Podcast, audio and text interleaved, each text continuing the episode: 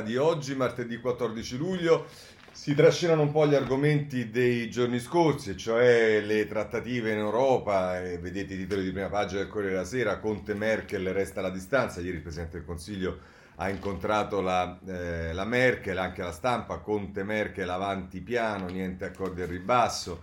Insomma, questo è il quadro dei principali giornali. Poi, se volete, c'è invece la Repubblica che titola sul virus, mai più lockdown, c'è eh, una presa di posizione europea e questo sicuramente è collegato anche al tema dello stato di emergenza. Oggi sono ancora molti commenti su questo. Poi c'è tutto il tema di autostrade che viene eh, sviluppato dai giornali con tutta una serie di informazioni, quella che sembrava un'accelerazione eh, voluta dal Premier eh, non, ha, non, sarà così tanto e poi sono gli impatti sulla politica perché tutti questi temi stanno facendo, ormai questa non è una novità, ma insomma fibrillare il governo e i partiti eh, della maggioranza. Poi ci sta la giustizia con Palamara che cita eh, centinaia di ehm, magistrati nella eh, vicenda che lo riguarda, vedi mm, il giornale, eh, Palamara porta alla sbarra le toghe rosse, ci sono 133 testi che il PM vuole far deporre in sua difesa.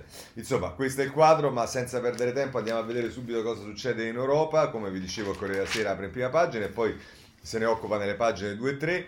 Eh, a pagina 2 Paolo Valentino, che è il corrispondente da Berlino del Corriere della Sera che firma un articolo Merkel media con Conte, il fondo non si ridimensiona. Dopo l'incontro in Germania la cancelliera dice non vedo difficoltà con l'Italia, il Premier sì al monitoraggio della spesa. E poi nel taglio basso c'è eh, Federico Fubini, ma lo vedremo dopo nei commenti. Invece c'è il colloquio di Monica eh, Guerzoni eh, con... Eh, ehm, Conte che dice la linea del Premier, negoziato in salita ma non cedo su nulla, la leader fa capire che Roma a qualcosa dovrà pur rinunciare, la replica, isolato io, isolati sono i frugali, vabbè queste diciamo certe volte sentire queste dichiarazioni sembra quello che va contromano sull'autostrada e dice ma qui sono tutti pazzi vanno contromano e contromano ci sta andando lui. Ma vabbè questo a parte eh, andiamo avanti e vediamo come la mette invece un altro giornale per esempio la Repubblica che però a differenza del Corriere della Sera se ne occupa della fogliazione più avanti nelle pagine 10 e 11 Merkel elogia Conte ma sul recovery fund non c'è ancora intesa e Tina Mastrobuoni, anche lei inviata Berlino, da Berlino per la Repubblica. Nell'incontro a Berlino la cancelliera definisce il Premier proattivo sulle riforme ma non cede sulle condizioni e sulla governance al Consiglio dell'Unione Europea. E poi c'è il retroscena di Tommaso Ciriaco a pagina 11, dice il Premier sprona la cancelliera, no ai veti di pochi, vai avanti, Roma chiede a Berlino e Parigi di disinnescare il potere di interdizione dei paesi frugali, è un momento storico, è inutile cercare il consenso di tutti, rischiamo un accordo al ribasso. E tra l'altro sempre Ciriaco nel suo articolo riporta dei virgolettati, è giusto erogare in varie tranche, ma non si può lasciare l'incertezza di non sapere se verrà o meno finanziata l'ultima parte del progetto e poi, questo ovviamente è Conte, è ancora Conte, il governissimo, la stabilità dell'esecutivo è collegata alla capacità di fare il bene dell'Italia. Non è un valore in sé, si diventa, se diventa immobilità. Questo sul, eh, eh, sulla Repubblica che eh, poi sempre ehm, dal, dal, Berlino, dalla corrispondente Mastro Buoni, eh, c'è un'intervista con Murian Wendt eh, della CDU che dice sono con l'Italia, gli stati abbiano la loro autonomia. Va bene, questo su Repubblica e ancora vogliamo eh, far vedere sulla stampa che anch'essa dopo la prima pagina so, dedica le pagine successive, la 2 e la 3. E qui abbiamo ehm, dal Berlino Walter Rau che firma questo articolo, Conte, Merkel, colloquio senza intese, rimane la distanza sugli aiuti europei. Il capo di governo a Berlino, no a condizioni inaccettabili, la cancelliera, pochi margini per negoziare. Se volete nel taglio basso della stampa c'è un'intervista di Marco Bresolin all'ex ministro e ora deputato del Partito Democratico Piercarlo Padoan che dice il recovery fund chance unica per le riforme in tutti i paesi della UE se il debito italiano cresce nel 2020 non è un problema, ma deve calare dall'anno successivo. Questo è quello che dice Padoan. E poi anche qui c'è il colloquio, sono tutti giornalisti che hanno seguito Conte, quindi evidentemente Conte avrà fatto un briefing eh, o sull'aereo o comunque a Berlino e poi ognuno lo mette come colloquio, ma sostanzialmente sono le stesse cose. No a compromessi al ribasso, noi isolati siamo 23 contro 4 e poi ancora qui si parla del governissimo, insomma le cose che abbiamo eh, già visto anche su altri giornali. Bene, a questo punto io penso che la cosa migliore sia leggere due commenti su questo eh, e, e, più in generale diciamo sull'utilizzo dei fondi UE. Il primo è Federico Fubini che inizia in prima pagina e poi prosegue nelle pagine 2 o 3, litigi eh, è un giallo, eh, la task force per scrivere il piano ancora non c'è. Tra l'altro scrive um, Fubini, per il momento il recovery plan resta un cantiere aperto. L'incertezza sulla proposta di 750 miliardi è ancora così alta che il Premier, i ministri e i partiti in Italia riescono ancora a dissimularsi nel gran disordine sotto al cielo d'Europa, ma presto una a una le pietre dell'edificio andranno a posto e le polveri si depositerà. E allora a questo punto dice eh, Fubini, concludendo il suo articolo, per accedere al Recovery Fund va presentato un documento per quanto riguarda l'Italia di centinaia di pagine che deve andare molto oltre i buoni propositi scritti nel piano nazionale di riforme appena mandato a Bruxelles. Vanno indicati progetti precisi e per ciascuno vanno precisati scopi, logiche, costi, rendimenti attesi, strumenti, tempi di realizzazione e condizioni di cornice per rispettare quei tempi, impatti stimati sull'economia. Tra poco non sarà più il tempo dei libri dei sogni, ma di template, modelli di opere da realizzare compilati in base a criteri che la Commissione sta per indicare. Questo lavoro di lunga e dettagliatissima progettazione va presentato entro il 15 ottobre per investimenti pubblici supplementari nell'ambiente o nell'innovazione da 150 a 170 miliardi in tre anni grazie ai nuovi fondi europei.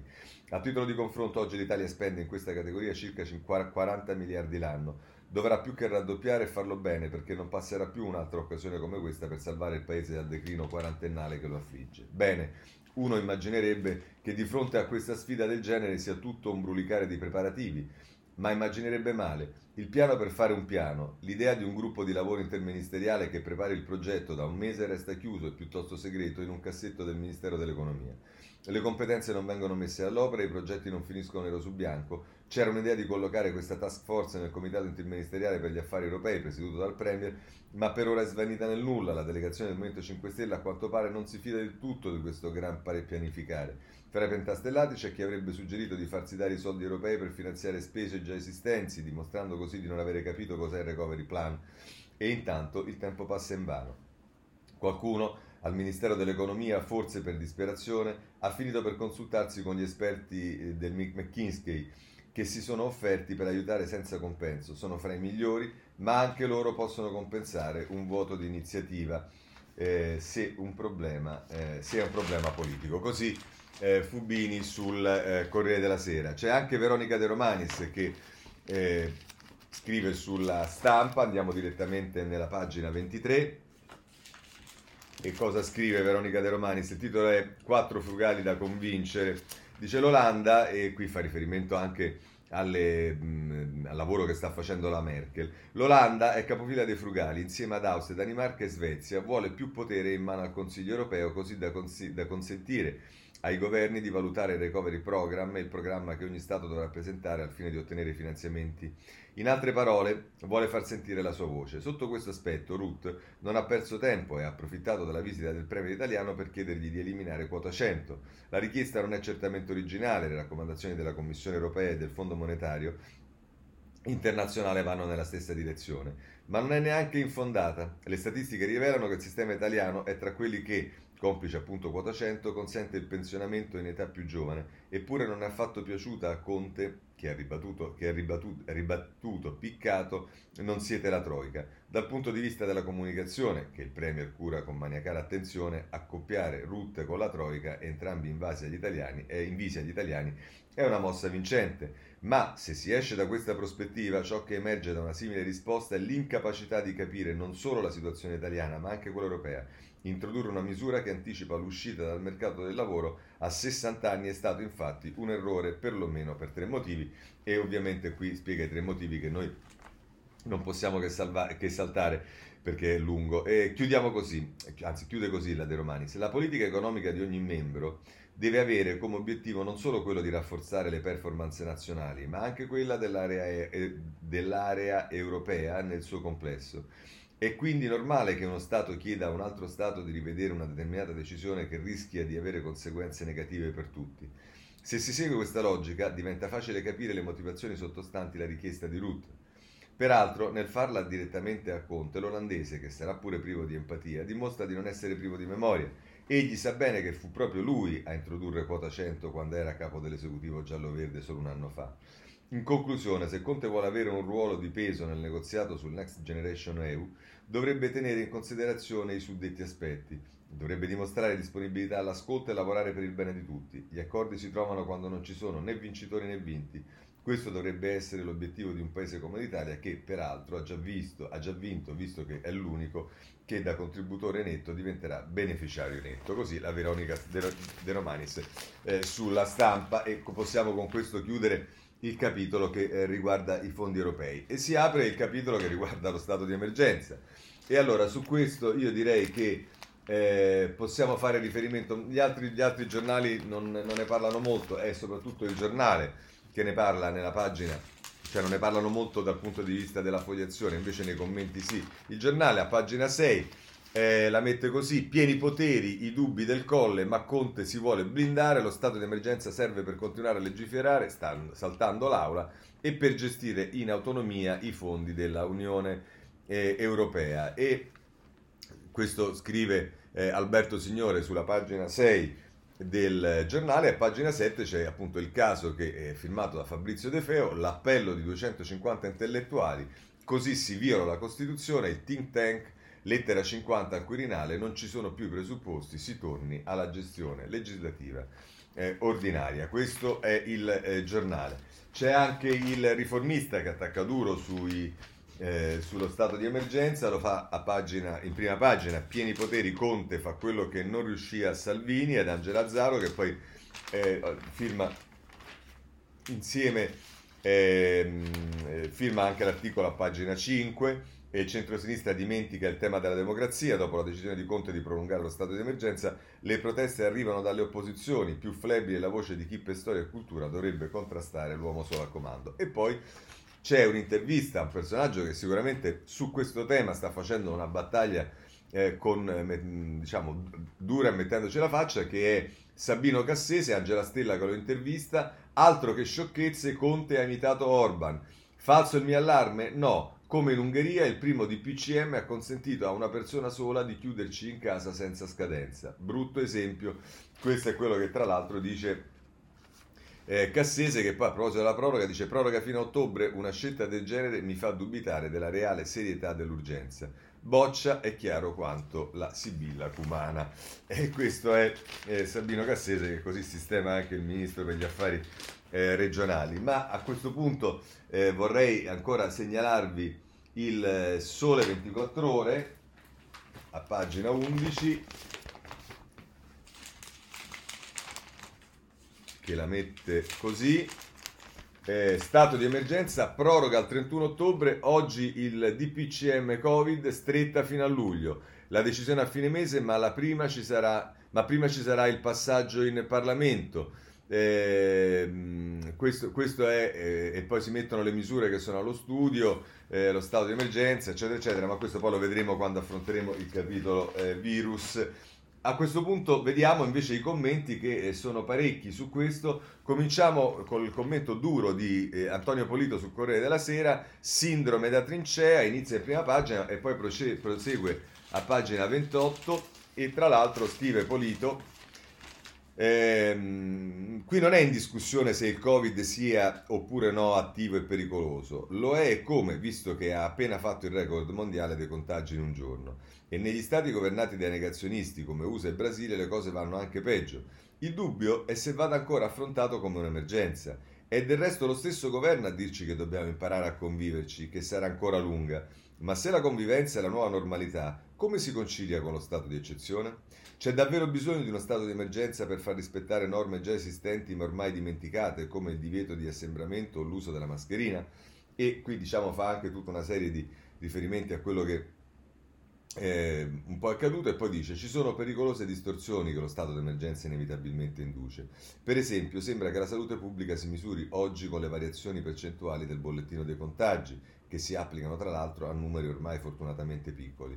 ma se pubblicassero un bollettino quotidiano dei malati di tumore in lista d'attesa negli ospedali, scopriremmo che c'è purtroppo una normalità non meno grave e precedente all'emergenza. Verrebbe da pensare che l'indifferenza per 37 miliardi resi disponibili dal MES nasca proprio da questo strabismo, più facile tamponare l'emergenza che riformare il sistema sanitario. È apprezzabile che la Presidente Casellati abbia deciso di mettere fine all'invisibilità della sua Camera, si vede che l'altro Presidente Fico ritiene invece la sua visibilissima. Ma il problema non è tanto farsi vedere, anche su questa è sicuramente un'attività in cui al nostro Premier, non, non, non il primo né l'ultimo, piace eccellere. Il guaio è che lo stato di emergenza è l'humus ideale per i rischi di dispotismo democratico, per quanto benevolo esso possa apparire, perché la situazione tipica in cui chi rifiuta di obbedire alla volontà generale vi sarà obbligato, lo si forzerà ad essere libero e per cui si può chiedere a ogni cittadino l'alienazione totale con tutti i suoi eh, diritti alla comunità.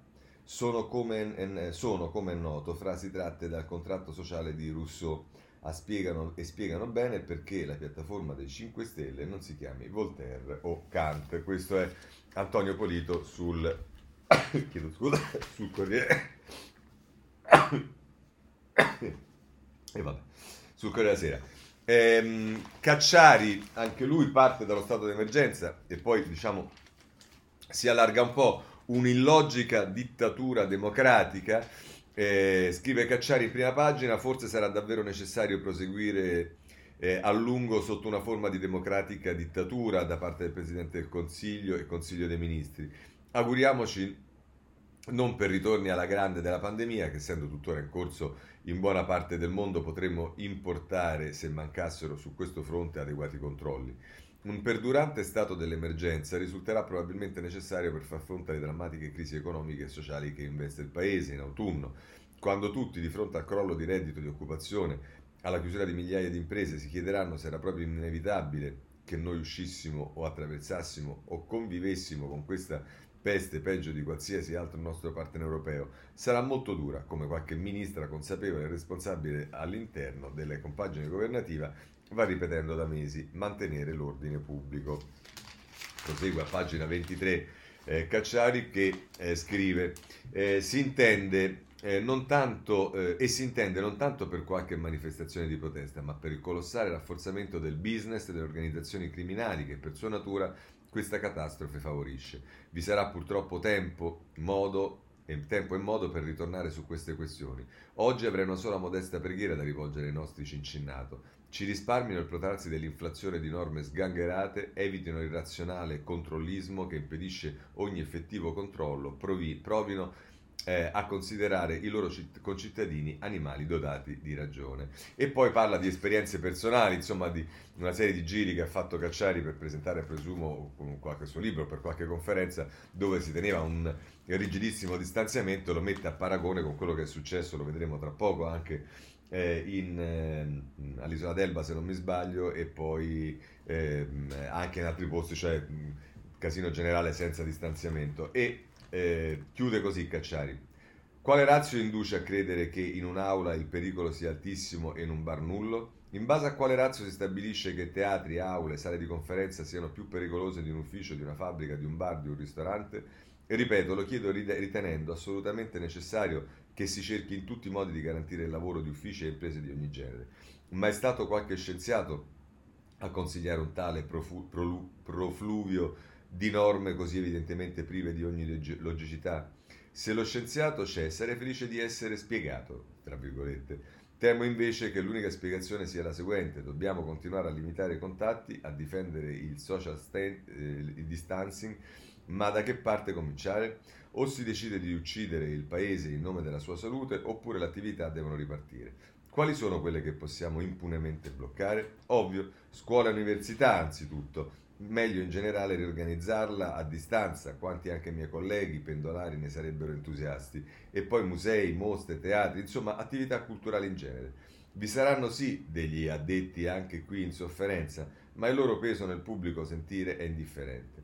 Tutti gli altri paesi hanno iniziato il dopo emergenza aprendo le scuole, noi i bar e, ripeto, per fortuna lo abbiamo fatto. È un modo di concepire il ruolo di formazione e cultura, prendiamone doverosamente atto. Come ha chiamato il nostro primo ministro teatro e musica, divertimenti. Vogliamo divertirci durante crisi simili? Sarebbe offensivo nei confronti di chi ha sofferto e soffre. D'accordo, siamo seri. Così eh, Cacciari sulla stampa. Eh, vediamo ancora eh, un, un, commento che è quello di eh, Augusto Minzolini sulla prima pagina del giornale, il voto decisionale dietro i pieni poteri, il voto decisionale dietro i pieni poteri e scrive tra l'altro Minzolini, l'ultimo segnale di allarme l'ha lanciato ieri pomeriggio Matteo Renzi con un sms ai suoi parlamentari con questi toni. Qui su autostrade, messe e nomine alle authority o nelle presidenze delle commissioni parlamentari qualcuno punta a rompere. Si chiuderà last minute mercoledì, ma può succedere di tutto e mi assumerò io tutta la responsabilità di ciò che avverrà. Nelle stesse ore anche gli altri leader della cosiddetta maggioranza giallorossa avranno detto più o meno la stessa cosa usando le medesime parole, forse con meno sincerità. La verità è che sono mesi che si va avanti così, miscelando calcoli di potere con pseudo-ideologie e spesso queste ultime servono solo a garantire i primi. Addirittura il Premier ha trasformato la stessa guerra all'epidemia in un'ideologia che serve solo a salvaguardare il suo governo, l'equilibrio politico su cui si basa o, per essere più profani, la sua poltrona. Solo che l'humus delle ideologie, anche per quelle raffazzonate e bischere della Terza Repubblica, dovrebbe essere la coerenza, magari tonta e cieca. Invece in questi, di questi tempi ci si appella all'ideologia solo per convenienza. Pure la guerra al Covid-19 si è trasformata nell'ideologia dell'emergenza, cioè una sorta di asso nella manica di Conte per durare, più o meno come il nome delle Benetton è diventato uno spauracchio per riscaldare gli animi del movimento e ricompattarlo nei momenti di difficoltà. Anche perché spesso si assume una posizione, ma poi non si è conseguenti, non la si sposa, cioè una visione, eh, non, si, non, la, non la si sposa, cioè con una visione, con una politica. Così tra l'altro Minzolini sul giornale. Bene.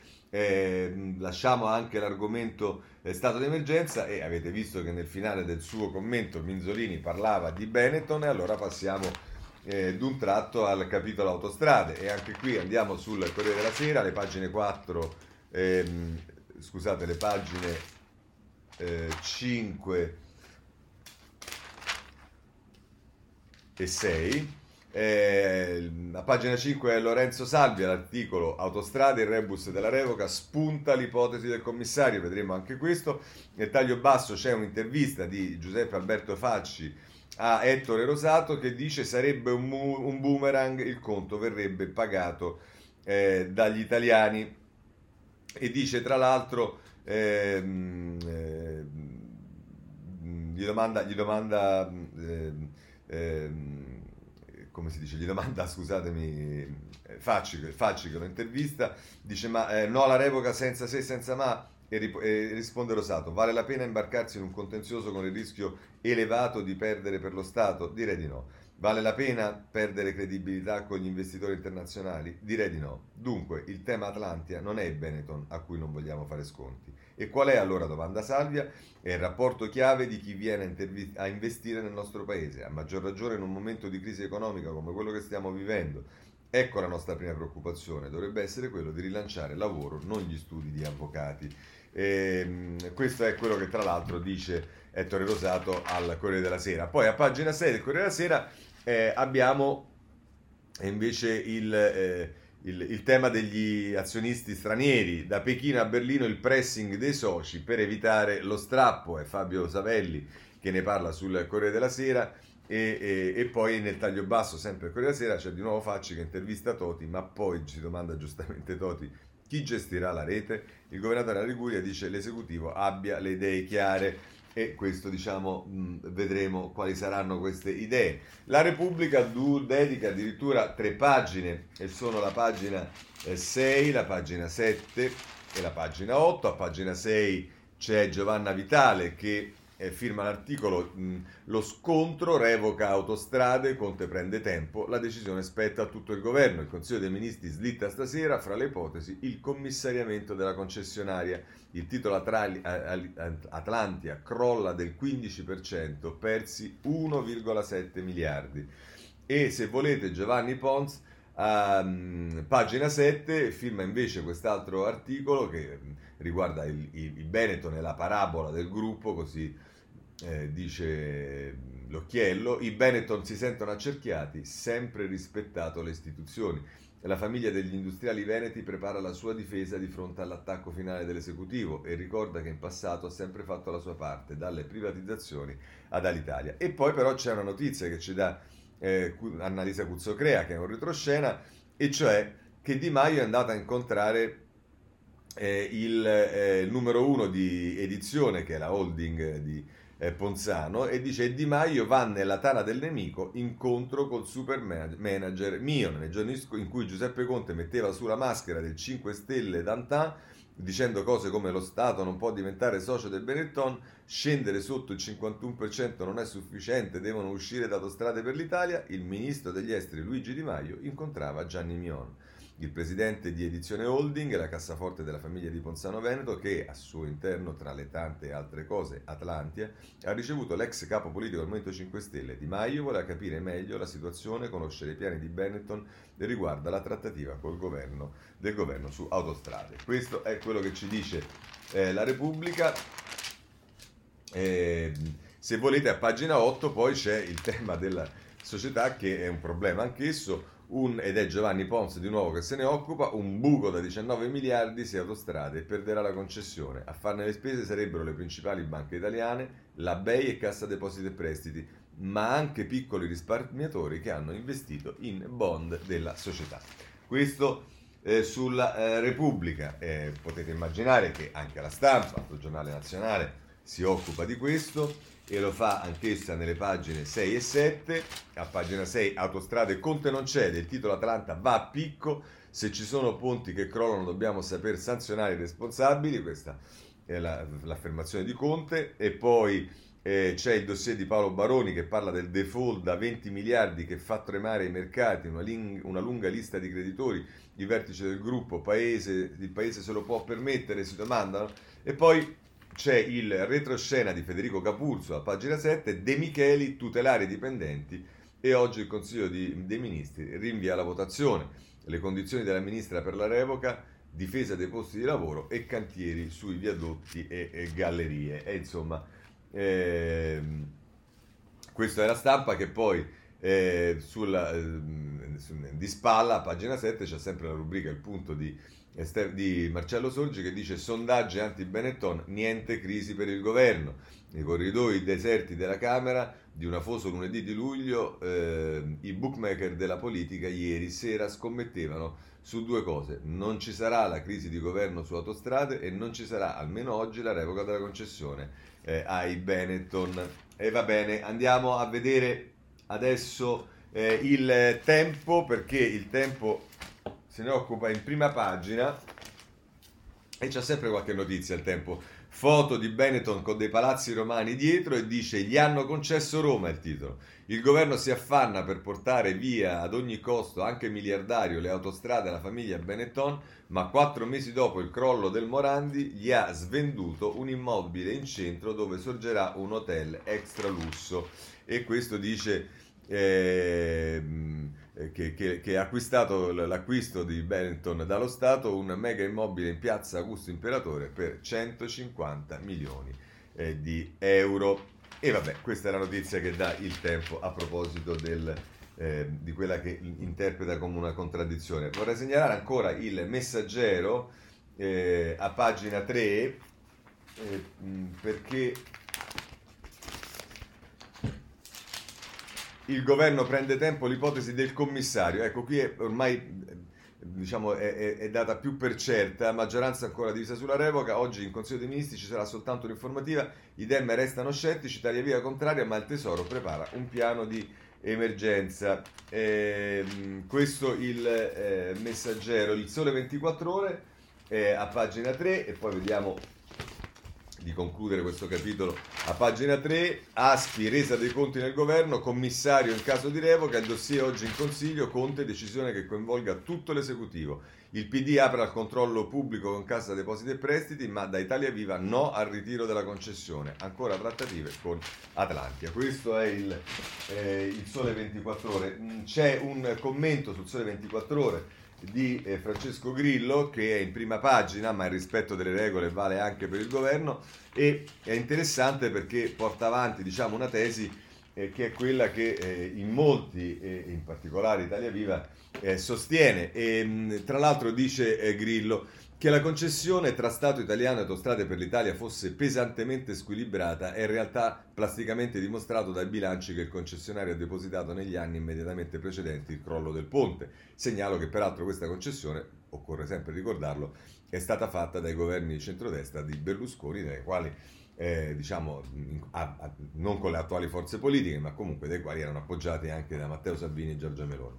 E poi prosegue Grillo. E tuttavia la tragedia del Morandi rischia di portarci da un estremo ad un altro e persino di farci fare un ulteriore regalo alla famiglia Benetton, nonché di creare ulteriori danni al contribuente italiano e a chi, cioè, paga alla fine quasi sempre i conti. Una revoca che scattasse senza neppure aspettare gli esiti del processo in corso, che dovrebbe accertare la responsabilità di Aspi nell'incidente tragico, potrebbe essere ribaltata da un'ulteriore sentenza che, giudicando la stessa costituzionalità di una fragile mille proroghe che provocherebbe una serie di fallimenti, potrebbe riconoscere agli attuali azionisti di autostrade penali e danni. È inoltre probabile che il nuovo concessionario non abbia né la forza finanziaria né quella manageriale per garantire la continuità immediata e la conclusione degli investimenti in corso, con una paralisi del traffico proprio nell'estate più sbagliata, quella delle vacanze da passare in Italia. C'è di più, L'Italia può, con una gestione sbagliata di un problema vero, perdere la fiducia nella capacità di rispettare i patti, fiducia di cui in questo momento, mentre l'Unione deve ancora approvare un vero e proprio piano Marshall che farà la differenza tra recessione prolungata e cambiamento, abbiamo assoluto bisogno. Eh, in effetti può darsi che la proposta fatta da Aspi non sia la migliore, ma può essere l'occasione per rinegoziare in maniera pragmatica e facendo gli interessi del popolo l'intera concessione, riflettendo su ciò che oggi significa gestire un'autostrada in un modo in un mondo atteso da sfide che viaggeranno su infrastrutture diverse e per ottenere una soluzione che sia giusta e veloce per le vittime, per i contribuenti, per le generazioni future che si aspettano modalità di trasporto più intelligenti. Che finisca la stagione della privatizzazione dei profitti e della, pubblic- della pubblicizzazione delle perdite, ma che ne cominci una nuova nella quale nessuno più è esposto all'arbitrio che temevano gli illuministi. La riforma più importante di cui abbiamo bisogno è quella che riporti stabilità e prevedibilità nei rapporti tra Stato, imprese e cittadini e sarebbe un tragico errore se, per voler punire un presunto nemico di classe, continuassimo a farci del male. Così Grillo eh, sul messaggero e mi sembra sicuramente l'editoriale di riferimento nella giornata di oggi. Eh, bene, chiudiamo anche eh, questo capitolo. Eh, siccome avete sentito, diciamo, non è un volo pindarico perché in realtà il rischio di parecchi licenziamenti c'è eh, sul tema ehm, eh, se salta la, la, la convenzione con eh, Aspi e allora però del tema lavoro sì, e dei licenziamenti si occupa la stampa pagina 20, lo vediamo rapidamente. Ehm, il titolo è Pressing di Confindustria sui licenziamenti, lo stop non può andare avanti all'infinito. Il vicepresidente Maurizio Stirpe pronta la proposta di riforma degli ammortizzatori sociali con NASPI potenziata e diversa gestione eh, della crisi. Questo è il grido di dolore dei, degli industriali e allora basta andare sul Sole 24 ore e prendiamo la prima pagina e il titolo eh, proroga e rinnovi è lavoro, 18 settimane di cassa integrazioni fino a fine anno, tre vie per licenziare. E questa è ehm, l'ipotesi allo studio del governo in vista di un decreto lavoro e vedremo se ci sarà un altro decreto, non si sa bene quando approveremo tutti questi decreti.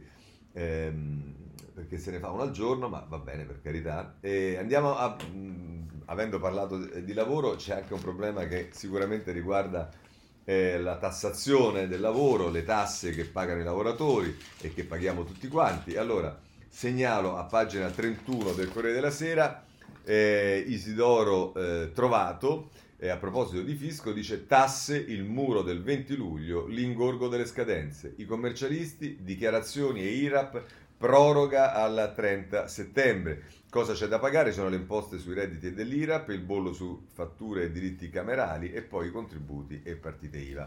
Insomma, questo è il tema che eh, ci sta alle scadenze delle tasse e a questo proposito eh, il giornale, eh, che ovviamente la vede eh, in modo particolare, a pagina 5 dice il rinvio delle tasse è un blef, il 20 luglio arriva la stangata a voto le richieste di spostare i versamenti IRPEF e IRES al 30 settembre e i commercialisti scrivono a Conte. Antonio Signorini eh, ci, dice, ehm, ci, dice, questo e anche il messaggero a pagina 19 eh, si occupa di tasse e troppi dati al fisco con la e-fattura, ma è bufera sullo stop del garante. L'autorità della, privacy, della privacy boccia la memorizzazione di informazioni non tributarie come quella sugli sconti. Insorge l'ex ministro Visco che dice freno alla lotta all'evasione. Replica Soro, che è il il garante, eh, che, eh, scusate, che dice sì, che è presidente dell'autority, e dice obiezioni basate su ignoranza e ideologia. E questo è lo scontro che c'è tra, eh, sul, sul, tema delle informazioni che eh, il fisco assume. Ehm, direi che possiamo chiudere anche con questo e mh, prima di passare alla politica vorrei ricordare che su tutti i giornali, su tutti i giornali c'è una, una fotografia molto significativa eh, che avete visto sicuramente ieri nei telegiornali, c'è la fotografia dei due presidenti eh, Paor e eh, Mattarella che si danno la mano di fronte ehm, alla, mm, eh, alla, alla, alla, lapide eh, che c'è eh, a mm, Basovizza e tutti i giornali sostanzialmente danno notizia di questo incontro, lo fa per esempio il Corriere della Sera pagina, nelle pagine 14 e 15 Ehm, eccolo qui, mano nella mano davanti alla foiba, dopo il dolore, guardiamo al futuro, Mattarella con, pa- con Paora a Trieste, il passato non si cancella, ma la sofferenza sia patrimonio comune. E poi, se volete, anche a pagina 15 ci sta eh, un articolo di Marcello Flores, dopo cento anni, nel cuore della storia, la città dove soffiano le tensioni del Novecento. Ehm, sulla eh, Repubblica invece eh, la, la, cosa viene messa a pagina 12 e 13.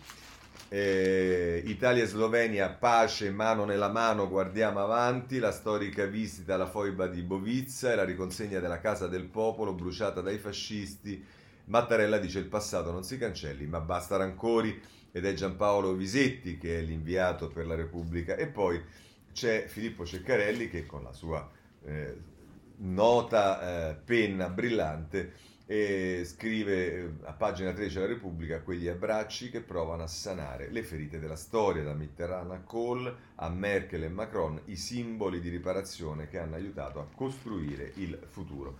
Così eh, sulla eh, Repubblica. Voglio segnalare perché eh, è bello anche il titolo di eh, Avvenire, ehm, anche qui c'è eh, eh, ovviamente il, ehm, la foto con Mattarella, Mani Unite, superare gli errori del passato. E ehm, questo è in prima pagina, e però su Avvenire in prima pagina voglio leggervi anche eh, una parte dell'editoriale di Agostino Giovagnoli, il titolo è Oltre i silenzi verso eh, il futuro e scrive Giovagnoli, tra l'altro, ehm, Mattarella e Por hanno invece esercitato al meglio l'arte europea di maneggiare con sapienza i contenuti potenzialmente esplosivi della storia.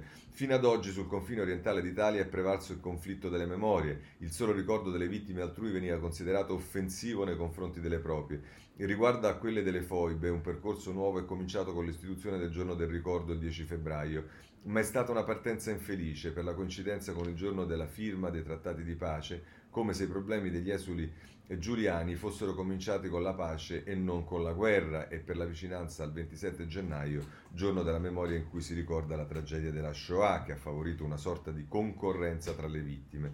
Ieri invece a Trieste Mattarella e Por hanno condiviso la memoria di tutte le vittime e fondato su tale condivisione un legame nuovo hanno anche aperto la strada allo scioglimento del nesso, finora molto forte, tra memoria delle vittime italiane e silenzio sulle violenze fasciste e viceversa, tra memoria delle vittime slave del fascismo e silenzio sulle responsabilità dei comunisti.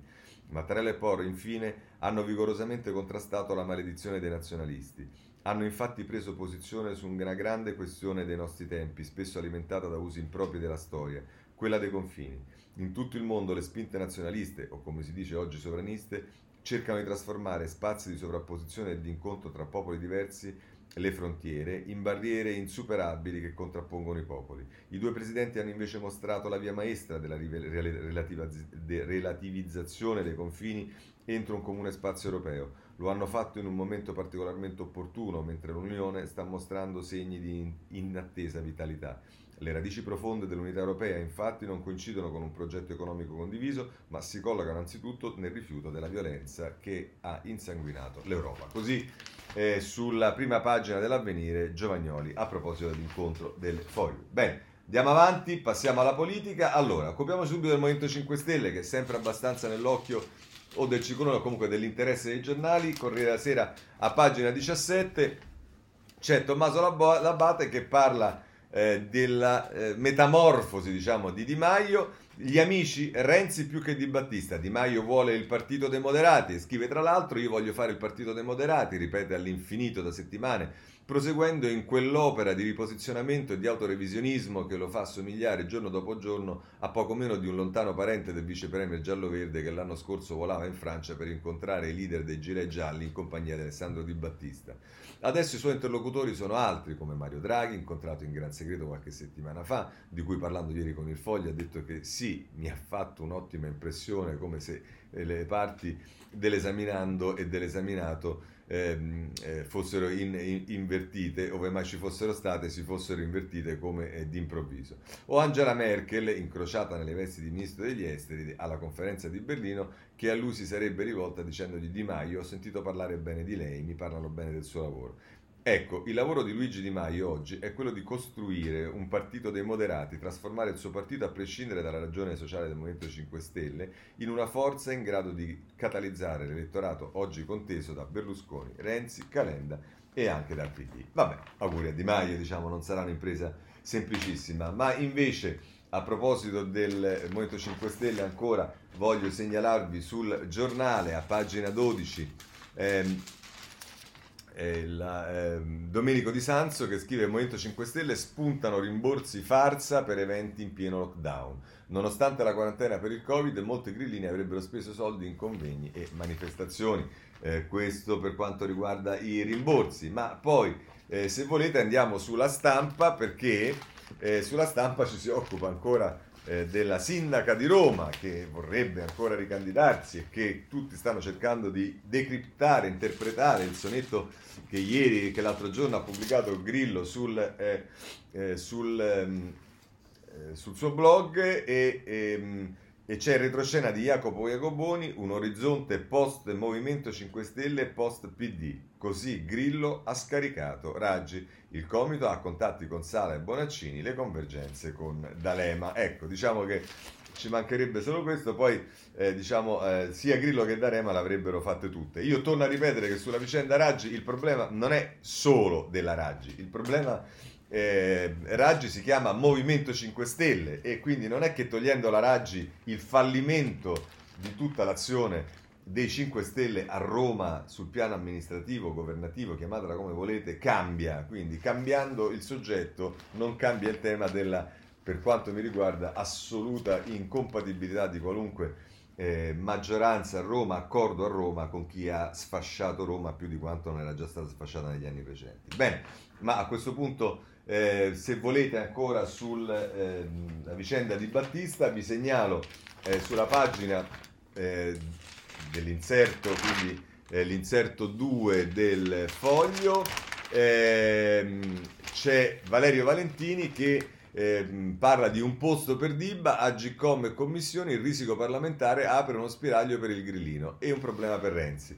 Allora fa riferimento Valentini al fatto che se Carelli, che è un deputato del Movimento 5 Stelle, va, eh, viene nominato all'Agcom, si libera perché è stato eletto in un collegio nominale, il collegio nominale di Fiumicino, dove potrebbe andare, tutti danno per scontato che vincerebbe a mani basse, ma questo poi sarà tutto da vedere, eh, candidarsi di Battista e così potrebbe ritornare in Parlamento. Invece per quanto riguarda il... Ehm, eh, il eh, Renzi, il problema di Renzi è un problema secondo Valentini legato alle commissioni, alle aspirazioni di questo piuttosto di quell'altro, ma vedremo anche questo visto che si scioglierà il nodo tra pochi giorni.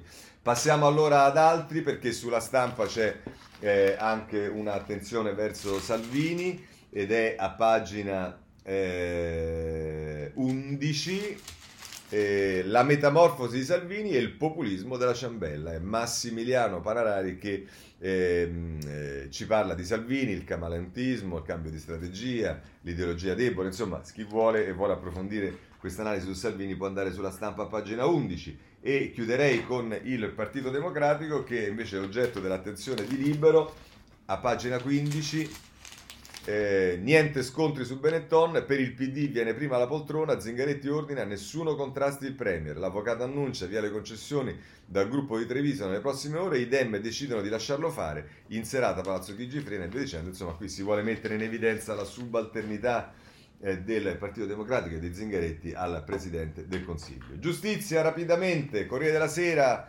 pagina 21.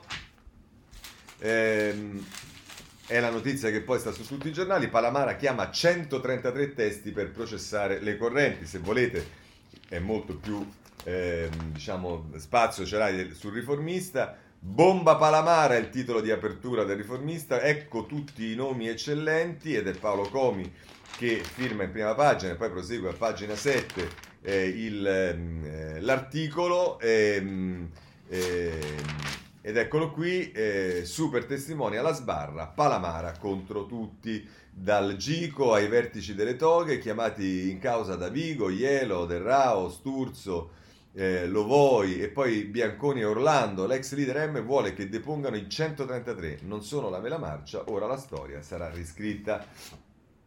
Questo sul eh, eh riformista, eh, sì, e poi se volete, ovviamente c'è c'è il giornale eh, che eh, dedica solamente dire, le pagine successive alla prima, la 2 e la 3, magistrati alla sbarra, l'elenco di Palamara chiama 133 testimoni e mette nel mirino i PM anti-Berlusconi e poi i nomi eccellenti nella lista dell'ex PM da Alfonso a Sabella, ecco chi adesso dovrà giustificare incontri e richieste, eh, questo sul giornale. Libero addirittura in prima pagina.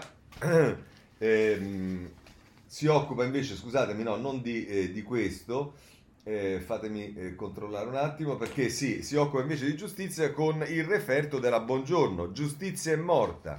E eh, scrive a pagina 4, gli imputati mi chiedono la corrente del giudice, Giulia Buongiorno, buona fede senza coraggio, non riformerà la giustizia. L'ex ministro della Lega, la preoccupazione dei miei clienti è che il verdetto sia condizionato dalla politica e dal CSM. Sì, diciamo che va detto alla Buongiorno che se la giustizia è morta, in buona parte, diciamo, eh, c'è una, mm, una, buona mano gliel'ha dato anche lei e il suo partito, perché per esempio la riforma della prescrizione che ha voluto Buonafede eh, deve essere molto chiaro che è stata una legge che è stata fatta nel governo giallo-verde, quindi diciamo attenzione perché le complicità in quanto alla morte della giustizia sono plurime, diciamo. Eh, vorrei segnalare sulla Repubblica, pagina 18, per quanto riguarda invece il tema della eh, criminalità, ehm, il titolo eh, Le minacce dei boss a Giletti e Di Matteo stanno scassando. È Salvo Palazzolo che scrive e riporta delle, indiscrez- delle notizie che sono date nel nuovo libro eh, di Lirio Abate, nella quale si dice che Filippo Graviano, eh, parlando con l'andranghetista Maurizio Barillari, diceva ad alta voce appunto che eh, non devono scassare e via dicendo. Bene, eh, mh, non c'entra con eh, eh, la, la, criminalità, ma però c'entra sicuramente con i problemi che ci sono stati di criminalità anche rispetto eh, al tema dei rifiuti ed è il messaggero che ci dà la notizia di quello che eh, sta accadendo a Roma, e cioè la situazione dei rifiuti a Roma, come forse qualcuno saprà, è disastrosa eh, a proposito della Raggi e dei sonetti di Grillo. E impianto AMA sequestrato, Roma nel caos, spazzatura. I carabinieri, del, nel, i carabinieri nel TMB di Rocca Cencia dove viene lavorato l'indifferenziato. La procura dice pericoli per la salute pubblica e documenti falsati. Sei manager indagati. E così abbiamo sistemato anche questo. Il virus, cosa succede al virus?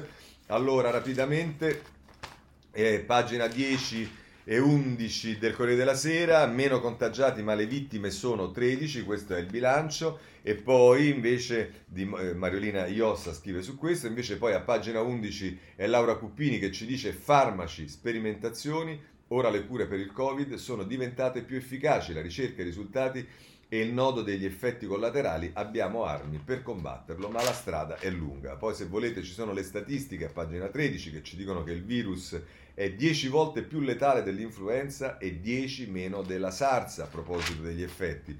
E questo è il Corriere della Sera. Ma eh, abbiamo anche eh, la Repubblica eh, che a pagina 3 cerchiamo di prendere tutte le notizie su questo, la strage dell'Europa, ora vaccini, la strategia scusate, dell'Europa, ora vaccini di massa e poi questa è la notizia, mai più nuovi lockdown. Bruxelles chiede ai governi un'azione condivisa per fronteggiare la seconda ondata, l'obiettivo è scongiurare blocchi generalizzati che metterebbero in ginocchio gli stati e questo diciamo si scontra anche con eh, la decisione di eh, prorogare per chi l'ha, l'ha messo in piedi gli stati di emergenza. Ma va bene, questa è una considerazione personale. Prendo invece la stampa nella pagina 8 e 9 ehm, che dice Covid, vaccino funziona, l'obiettivo è distribuirlo senza sperimentazione. Ehm, eh, e poi eh, nella pagina 9 bar, disco e spiagge, così la Romagna dimentica le regole tra i giovanissimi tanti assembramenti e nessuna mascherina e balneari nei weekend vengono tutti qui e diventa un caos. Eh, questo per quanto riguarda la stampa. Il tempo invece eh, a pagina 5 ci dice che eh, eh, l'intervista a Zangrillo che torna a dire l'emergenza Covid è finita eh, l'eccesso di mortabilità da coronavirus è azzerato da due mesi. E così ritorniamo, vedrete che domani ci sarà qualcuno che dirà che Zangrillo è responsabile, ma è un dibattito che diciamo, ci accompagna e di cui francamente potremo fare tranquillamente a meno, anche perché noi avremo bisogno di qualche certezza e non della discussione tra gli scienziati, ma non fa niente, pagina 9 eh, del messaggero, mascherine fino al 31 luglio, speranza, il virus c'è ancora. Oggi il DPCM, negli aerei tornano i trolley in cabina, prima il ministro in Senato e in serata la firma. L'ipotesi è di chiudere le frontiere anche a chi proviene da India, Pakistan e un faro sugli USA. E poi però, eh, diciamo sempre dal messaggero, se volete abbiamo le due follie, la follia in USA, Covid party in Texas finisce in tragedia, la moda negazionista ed è morto uno di questi che diceva che il Covid non c'era e ha fatto è andato a divertirsi senza mascherina e poi però Follia Italia, la festa di mio figlio rovinata da imbucati, Porto Ercole. Scusami, il caso del ricevimento nella villa dell'Argentario con 350 persone, centinaia di ragazzi non invitati hanno scavalcato le recinzioni. Ecco cosa è successo. Va bene, questo per quanto riguarda il virus e con questo possiamo eh, chiudere, però voglio invece ricordare a proposito di virus e soprattutto di quelli che non ci sono più, la notizia che riguarda Bergamo, ce la dà il eh, messaggero a pagina 10, mancate zone rosse, a Bergamo le denunce arrivano da tutta Italia, in procura altri 100 familiari di pazienti uccisi dal virus, c'è anche un romano e poi una lettera alla von der Leyen, si sono commessi crimini contro l'umanità. Questo a proposito di eh, Bergamo e delle iniziative giudiziarie che si stanno prendendo. Ehm, mm, passiamo all'altro argomento, è quello del calo delle nascite, lo prendo da avvenire a pagina 14 eh, il titolo è Meno 19.000 nati in un anno, sempre più italiani in eh, fuga. L'Istat certifica un nuovo record negativo dall'Unità d'Italia. Nel 2019 le nascite sono state appena 420.170. I residenti che hanno deciso di trasferirsi all'estero sono stati 182.154, con un aumento del 16,1% rispetto al 2018. E questo è anche un problema. Diciamo che il problema del calo delle nascite è quanto sappiamo anche molto legato eh, al tema ovviamente dell'insicurezza che si ha dal punto di vista del lavoro e delle delle retribuzioni, insomma tutte le cose che sappiamo. Ehm, eh, immigrazione, Corriere della Sera, pagina 8. Eh, la Morgese, più sbarchi difficile da controllare, bando veloce per navi ospedale, non gravare sulle comunità, nuovi arrimi e Musuma ci dice che vuole lo stato di emergenza in Sicilia. E poi c'è un'intervista di Paolo Di Caro con Tajani che dice l'Italia parli alla UE per chiudere i confini del Mediterraneo. E va bene, mh, si sa bene che cosa vuol dire questa cosa, ma poi la Repubblica eh, invece in seconda pagina, eh, allarme focolai nei Balcani, è la nuova paura dell'Italia, l'epidemia è ripresa a correre nei paesi dell'est e si fa riferimento però anche appunto a, ehm, al fatto che c'è un livello anche di immigrazione che arriva eh, non soltanto da mare ma anche eh, da terra. il giornale, per prendere un giornale destra, come potete immaginare, diciamo, la mette in modo diverso, a pagina 10 e 11, in tre giorni 1256 sbarchi, proteste, arriva l'esercito e poi por, pronte le navi quarantena, l'ira di Calabria e Sicilia e però vediamo che per quanto riguarda eh, le navi eh, da qualche parte, adesso non mi ricordo esattamente dove, forse eh, sul messaggero si dice che non sono particolarmente a pagine 6 e 7, eh, si dice eh, migranti isolati, 25 poliziotti, non si riescono a trovare le navi per la quarantena, Roccella Ionica dimezzato il locale commissariato, circa 80 stranieri positivi, la resistenza degli armatori a concedere i traghetti, resta l'opzione ospedali militari. Ecco qui appunto c'è Massimo Galli perché c'è sempre qualcuno che ci deve dare conforto e che è infettivologo, come che avete conosciuto, non so se si candiderà anche lui come lo palco, ma comunque l'avete visto in televisione più volte, che dice ma sui traghetti il virus può dilagare, servono luoghi adeguati per l'isolamento, quindi non vanno bene manco le navi.